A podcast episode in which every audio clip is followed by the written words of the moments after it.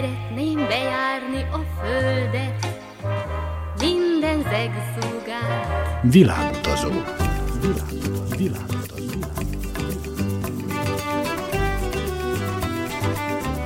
Barangoljon varázslatos tájokon az Újvidéki Rádióval. Kedves hallgatóink, Önök a Világutazó száz hetvennyolcadik műsorát hallgatják, a mikrofonnál Trifkovics Rita, a zenei szerkesztő Sikora Csaba. A mai műsorban Kínáról és a kínai kultúráról mesél a kishegyesi Vékony Edit, aki egy művészeti pályázaton nyert egy kínai utazást. Maradjanak velünk, közben kínai zenével szórakoztatjuk Önöket.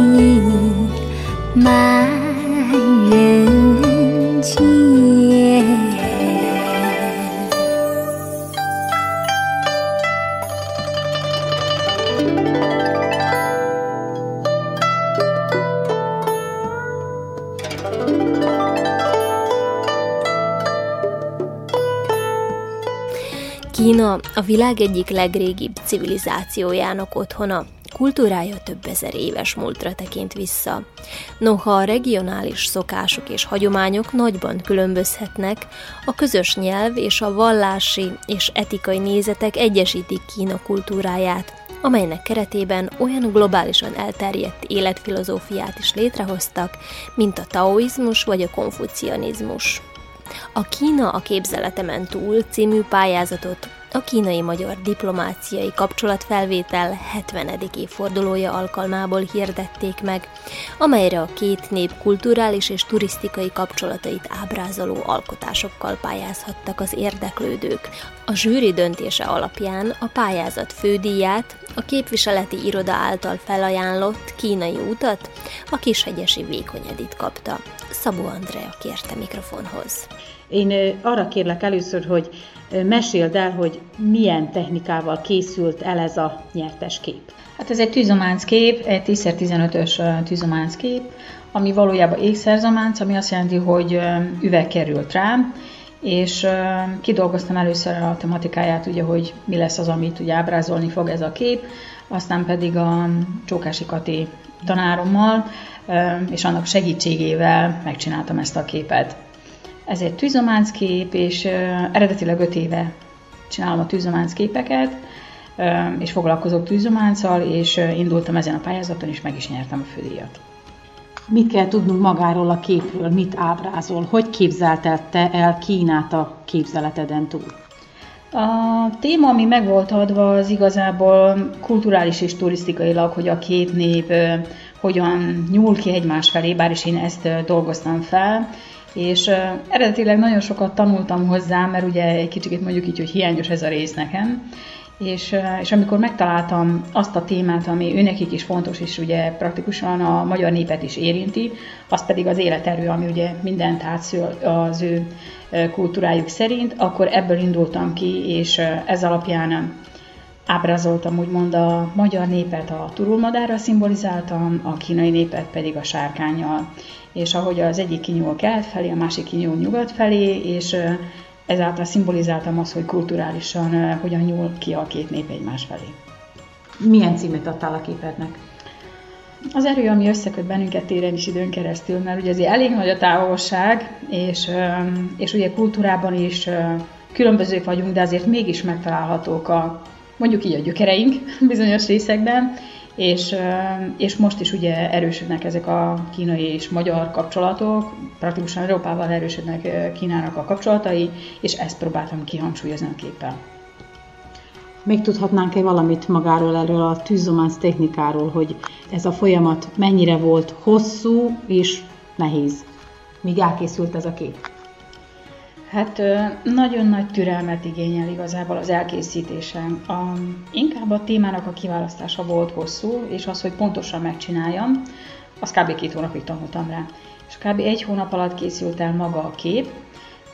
Ez ugye rézlemezt használunk, és a rézlemezre kerültek a kis drótok, amik meg vannak hajligatva, élére felállítva, ki lett égetve, és, és aztán kitöltöttük üveggel, igazából üvegporra, különböző üveg, különböző színű üvegporokkal, és akkor ennek van a csiszolása, fényezése, többször égetése, és hát tényleg azon, hogy a kemencébe dől el, hogy mi, mi, mi alakul ki, és elgondolunk valamit, és a kemencébe teljesen más alakul ki, de jól sikerült, és, és szerintem pont az lett, amit szerettem volna.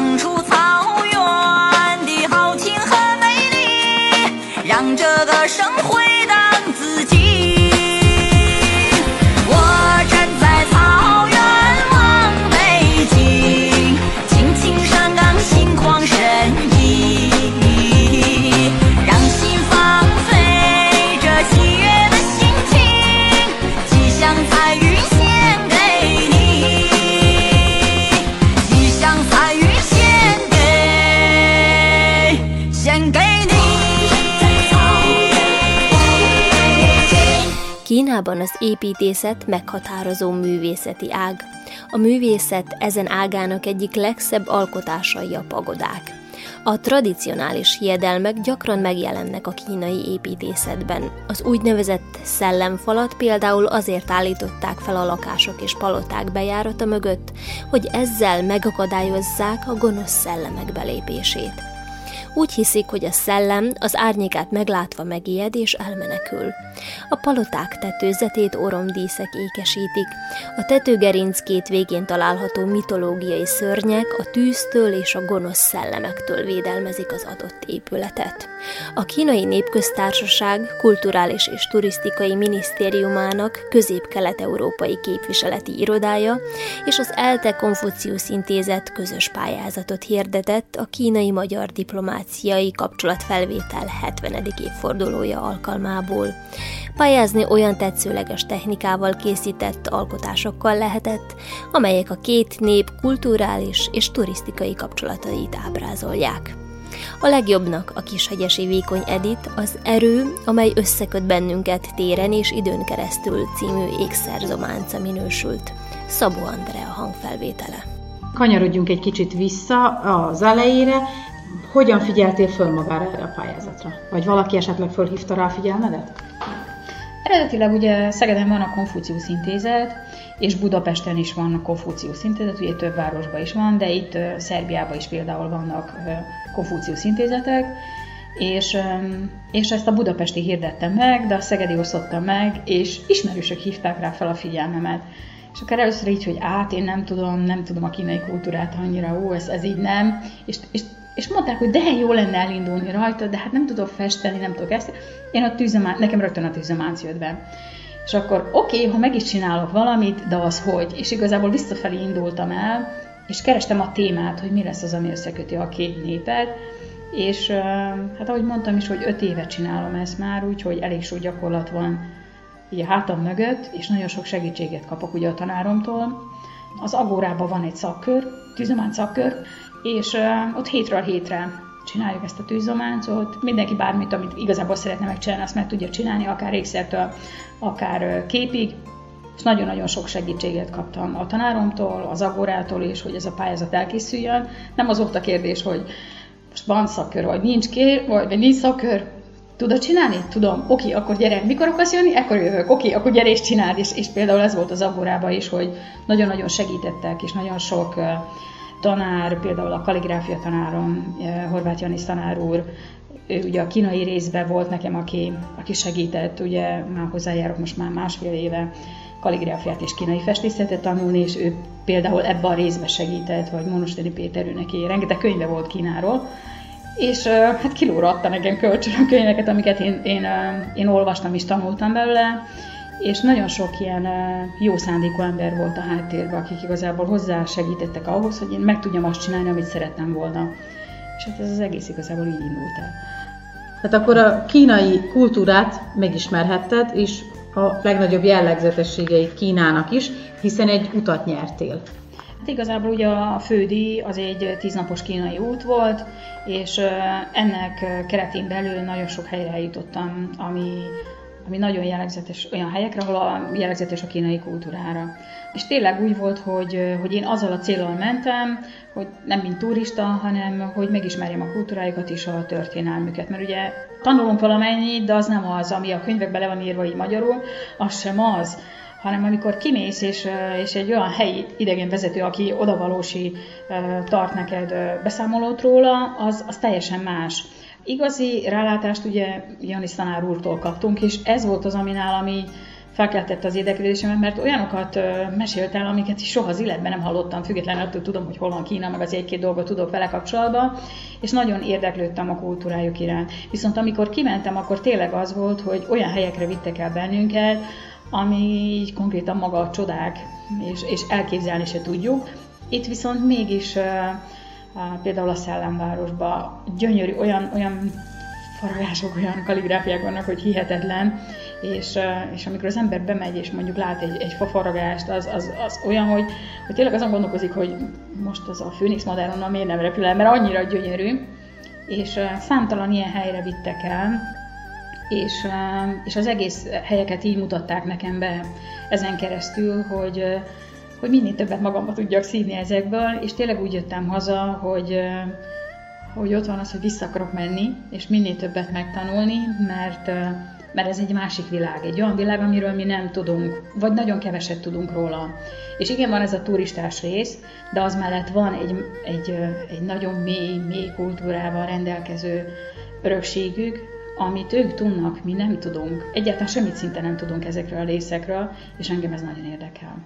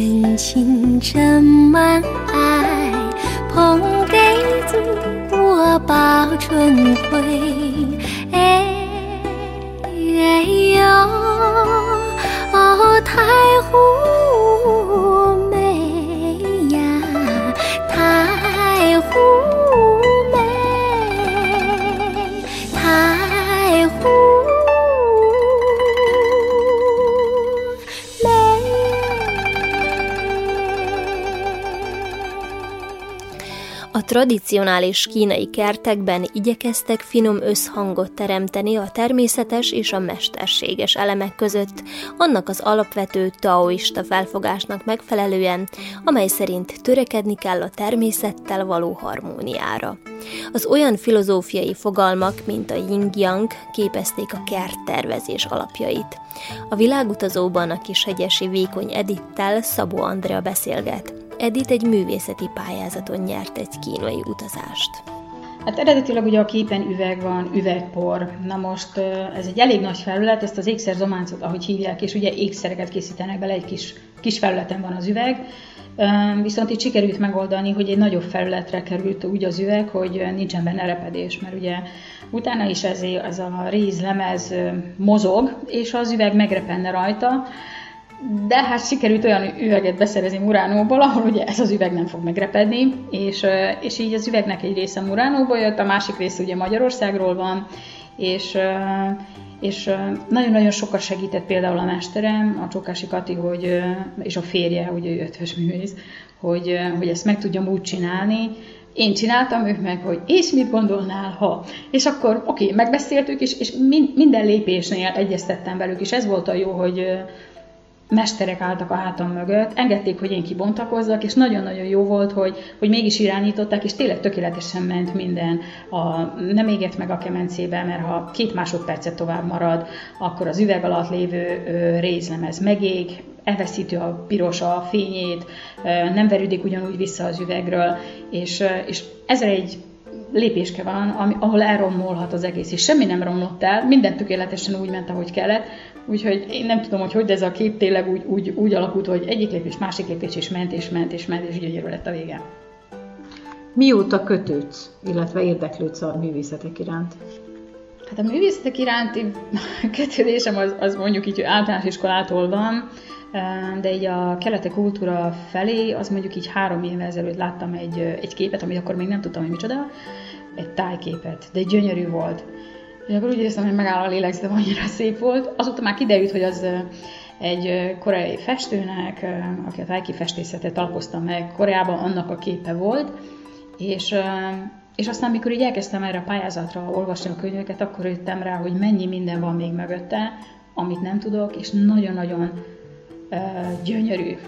És, és ez egyszerűen megfogott, hogy uh, uh, egy felemelő érzés, nincsen benne uh, semmi rossz, amit, mikor tanulmányozod ezt a részt, hanem felemelő érzés, és, uh, és kisimítja a dolgokat, és ez így jó. Magára a díjátadó ünnepségre a tudtommal az út után került sor, igaz? Igen, ez egy kicsit fordítva volt, mert először volt az út, és utána volt a díjátadó, és igen, ez Budapesten az Eltén volt, és hát gyönyörű ünnepies körülmények között volt a díjátadó, és, és akkor sikerült megismernem a többi művészt is, akik részt vettek rajta, és igazából ugye a pályázatra úgy tudom, hogy negyvenkilenc különböző művész küldte be az alkotásait, és több mint száz közül választották ki. Konkrét zsűri volt, akik, akik válogatták ki a műveket, és ugye van az első tíz, és az mellett akkor a, a kulturális minisztériumból, a kínai kulturális minisztériumból voltak azok, akik kiválasztották a fődíjat, és így én, én kaptam a fődíjat. És igen, gyönyörű volt az átadó, Budapesten volt, és, és most már lesz egy kiállítás, ugye most ugye szünete az az élet praktikusan Budapesten, de most lesz egy kiállítás Budapesten, és ott több hónapon keresztül lesz az első tíz kiállítva, utána pedig a kulturális, kínai kulturális minisztériumban lesz kiállítva állandó jelleggel a képen. Világutazó az Újvidéki Rádióban.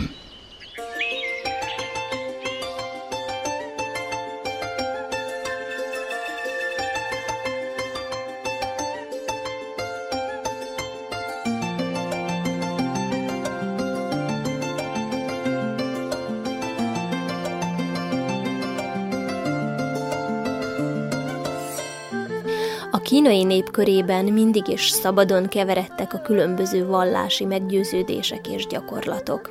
Kína szellemi életének meghatározó tényezői három tanítás, a taoizmus, a konfucianizmus és a buddhizmus voltak. A konfucianizmus inkább filozófia, amely az erkölcsről és a viselkedés alapjairól tanít, míg a taoizmus egyszerre filozófiai és vallási irányzat. A buddhizmust Indiából vették át az első században, majd fokozatosan kifejlődött belőle egy sajátos kínai változat, ahogyan a konfucianizmus és a taoizmus hatást gyakoroltak rá. A taoizmus legfontosabb tanítása, harmóniát találni a természet erőit mozgató teremtő őserővel, és elérni a nem cselekvés állapotát. A nem cselekvés azt jelenti, hogy helyet kell adni a változások természetes folyamataival összhangban álló spontán cselekvésnek. A Tao jelentése út vagy ösvény, amelyet a természeti világgal történő harmónia eléréséhez kell követni. A múlthoz hasonlóan a mai Kínában is sokan mutatnak be rituális áldozatokat házi oltáraikon az őseiknek, továbbá igen sokféle istenségnek a templomaikban. Számos szentélyben a jövendőmondás újabb formáit is gyakorolják. A kínaiak olyan dolgokban is hisznek, amit az európaiak zöme, mint babonát elutasít. A jövendőmondó tanácsait követni néha azt jelenti, hogy le kell borotválni a fejüket, hogy ezzel engeszteljék ki a szerencse istenét, vagy élénk vörös övet kell viselniük, függetlenül attól, hogy milyen ruha van rajtuk. A feng shui ősi spirituális törvények gyűjteménye, amelyekkel a jó szerencsét igyekeznek vonzani, a bal sorsot pedig megelőzni. Kínában az emberek és modern vállalatok is gyakran komolyan követik a feng shui útmutatásait. A kishegyesi Vékony Edit igyekszik minél többet megtanulni a kínai kultúráról és a szokásokról. Szabó Andrea hangfelvétele. A Jani Szalárónak köszönve volt egy, egy évzárónk, és, és akkor hozott egy négy soros verset, és azt kellett aztán a végén kaligráfiával nekünk leírni. De, de érdekes volt, hogy elmagyarázta, hogy, hogy valójában miről is szól a vers, És, és ez a búcsúzásról szól, náluk ugye tradíció, hogy a rokonok elmennek egymáshoz, akkor ugye nagy távolságok vannak, és amikor mennek el, akkor búcsúznak el, és ajándékot adnak a másiknak. Praktikusan egy, a, rész, a saját részükből egy szeretetcsomagot adnak neki, amit magával tud vinni, és ez így emlékezteti a családra, amit hátrahagyott. És ez a vers, ez erről szólt. Viszont ahogy a neten is van, hogy hát lefordították angolra, meg mindenfajta nyelvre, de egyik se az volt, ami eredetileg a vers volt. Viszont ugye a tanárunknak, a nagy tudásának köszönve, ő szépen átvette velünk az egészet, és tényleg összeáll az egész úgy, ahogy eredetileg is lenne, csak elveszik a fordításokba a lényeg, és teljesen mást ad vissza. És, és ezért érdemes ugye az eredetén ugye ezt olvasni és tanulni, mert... mert olyan mélységű gondolatok vannak leírva, amiket, amik így nekünk nincsenek meg. Ugye nekünk van egy Petőfink, vagy Kosztolányi, vagy ezek, és, és gyönyörű verseket írtak, gyönyörű gondolatokat, de azt a világot nem is ismerjük. Egyáltalán nem tudunk róla semmit, és, és ez a kevés dolgok, amik ezek a kis szikrányi dolgok így előkerültek, ezek nagyon érdekesek lettek a számomra, és ezért szeretném ezt megtudni, hogy, hogy mégis mi van náluk.